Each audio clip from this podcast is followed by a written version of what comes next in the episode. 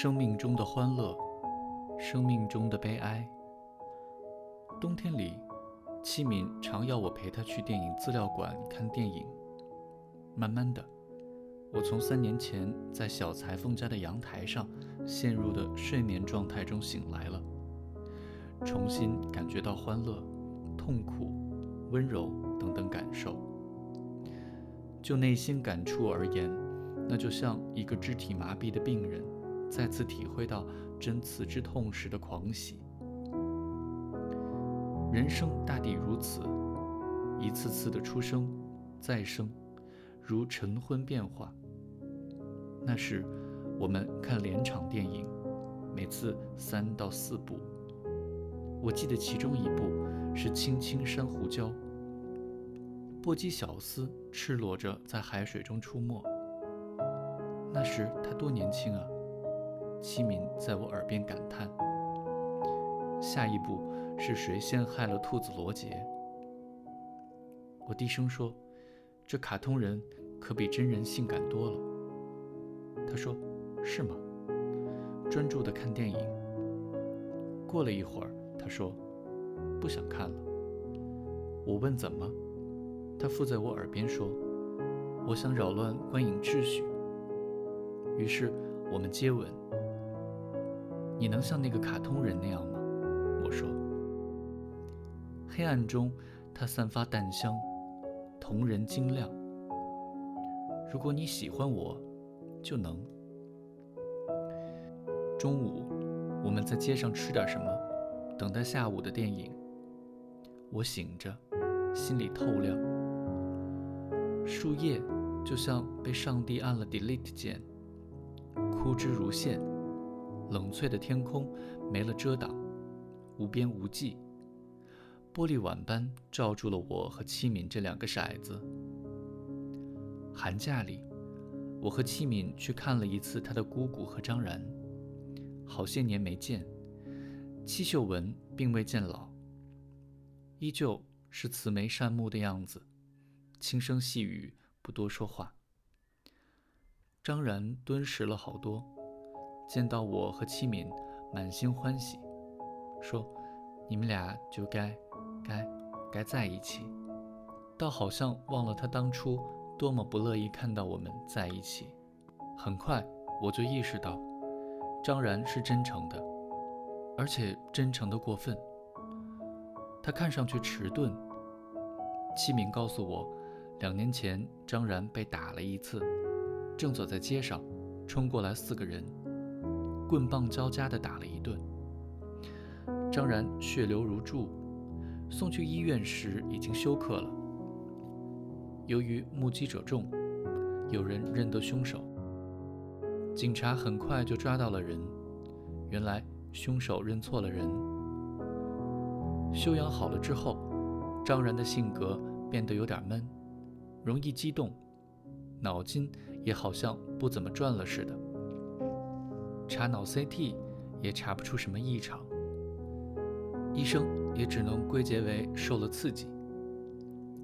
姑姑已经是那个样子，现在她又这样，福无双至，祸不单行，真是不假。齐敏说：“幸好张然高中毕业后就在兽药厂上了班。”好歹有份工作。我留心张然母子俩的举止，看出反倒是姑姑在照顾张然。大多数时候，张然看起来还算正常，倒茶、拿糖、说笑，并无异样。可是他母亲对他总有点隐隐的让着、哄着，小心翼翼。我问张然，在兽药厂的工作如何？张然便滔滔不绝地讲起来，什么小容量注射剂、口服液体剂、麻醉药品、催情剂等等，讲得头头是道。又讲起工厂管理废纸，几乎人人都偷药出去卖，手舞足蹈，似乎对这一切都极感好笑。姑姑笑吟吟地看着儿子。偶尔瞄一眼七敏，七敏就忙说：“姑姑，你看，张然真逗。”张然诚信建议，等我和七敏毕了业，不妨在农村弄一块地，放鸡苗和鸭苗，他给弄最好的药，保证没有鸡湿、鸡满、鸭湿、鸭满。我和七敏都问，什么叫鸡苗和鸭苗？就是鸡仔和鸭仔啊。张的脸上露出行业专家对于外界之人的无知感到难以置信的神情。人家七敏和夏冲怎么会养鸡养鸭呢？姑姑淡淡的笑着说。告别之后，张然送我们出来，七敏问他：“你爸爸怎么样？”张然收了笑容，闷闷地说：“没新消息。”七敏没再说什么，走到街口，我说：“回去吧。”张然诚挚地应了一声，转身往回走。也不说再见。他低着头，慢吞吞地走着，突然又转身过来，提高了音量说：“下个月姥姥生日，你们一起来吧。”七敏笑着回答：“再说吧，爸爸还不知道我跟夏冲的事儿呢。”张然咧开嘴笑了：“到时候我跟舅舅说夏冲有多好，包在我身上。”我和齐敏陪他笑了一回，张然又转身慢慢走回去。什么？他爸怎么样？在车站，我问齐敏：“这算是我们家的一个秘密吧？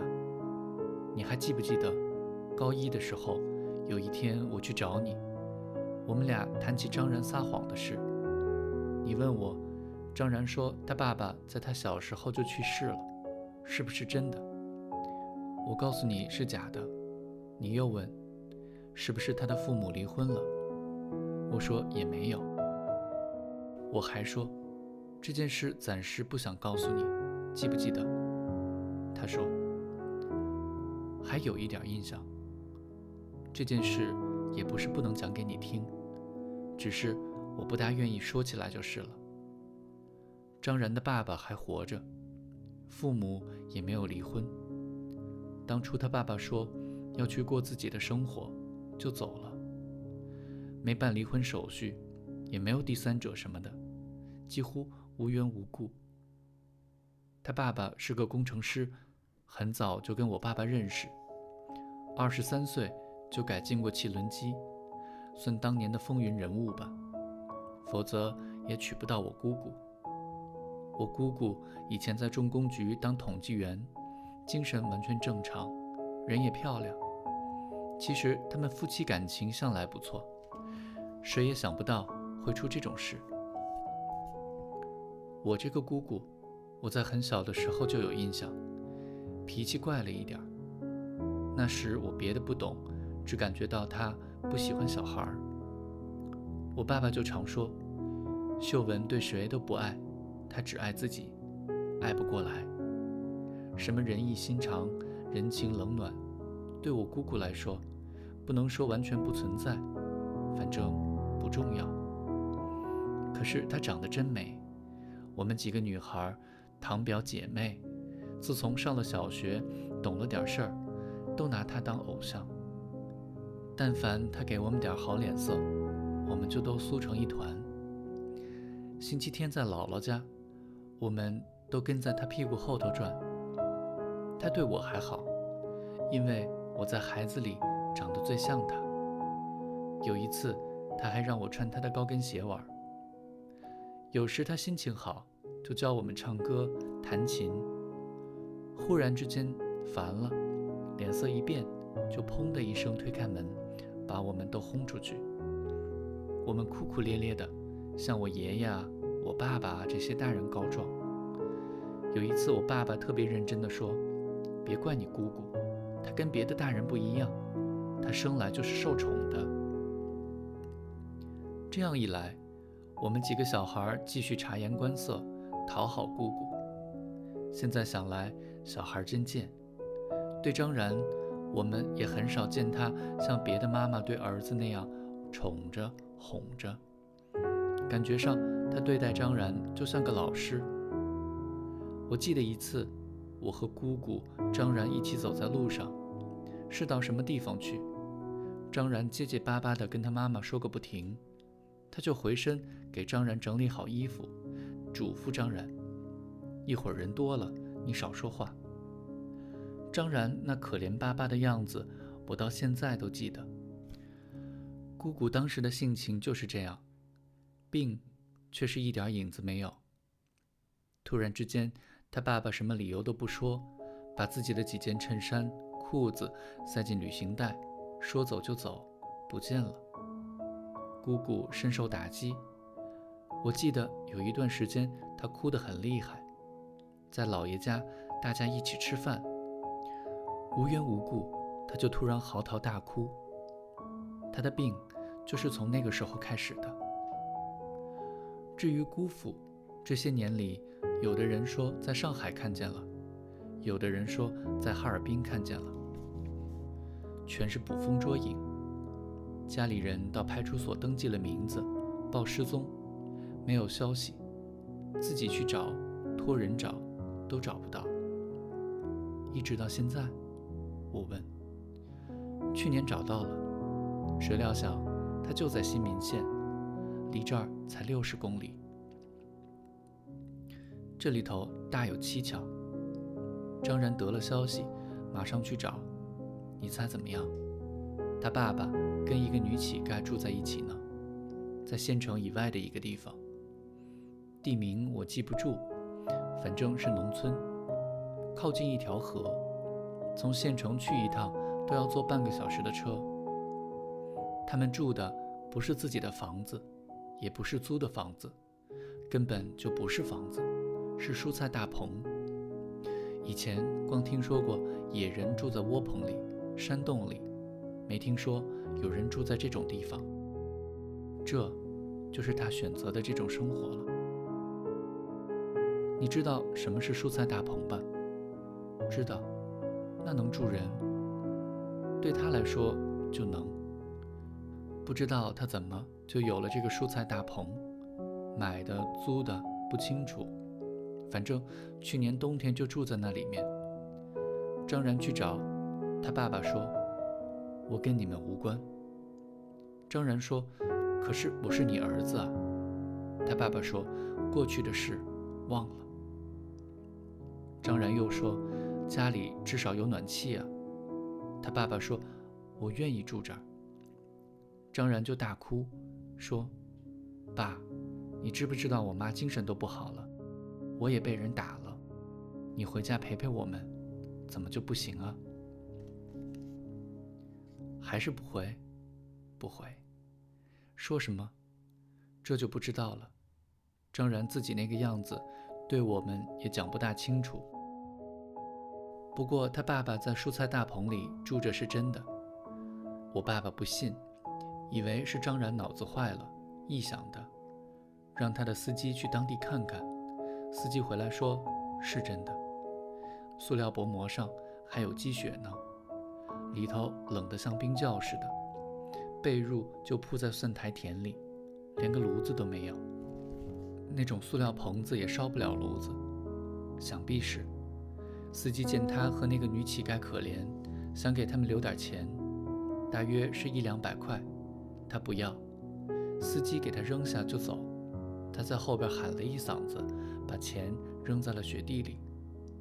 后来我跟爸爸说：“你亲自去看看他吧，怎么就不能说服他呢？”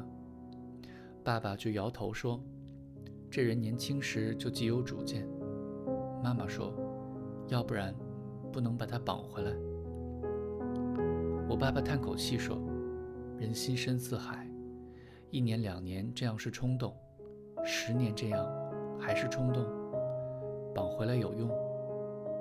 算了，这人已经不在尘网中了。后来，我爸爸还是去了那个村子，结果人去棚空，蒜苔田里只剩下了一只坑坑洼洼的铝汤匙。你知道我爸爸回来说什么？他说：“吾所以有大患者，为吾有身。人这一辈子辛苦劳顿。”投机钻营，无非为了“宠辱”两个字，解脱了也好。糟了，你爸爸也要跑了。我说：“这我倒不担心，他不会的。”器敏镇定地说：“倒是你，最好分清我和女乞丐什么的哪个好些。”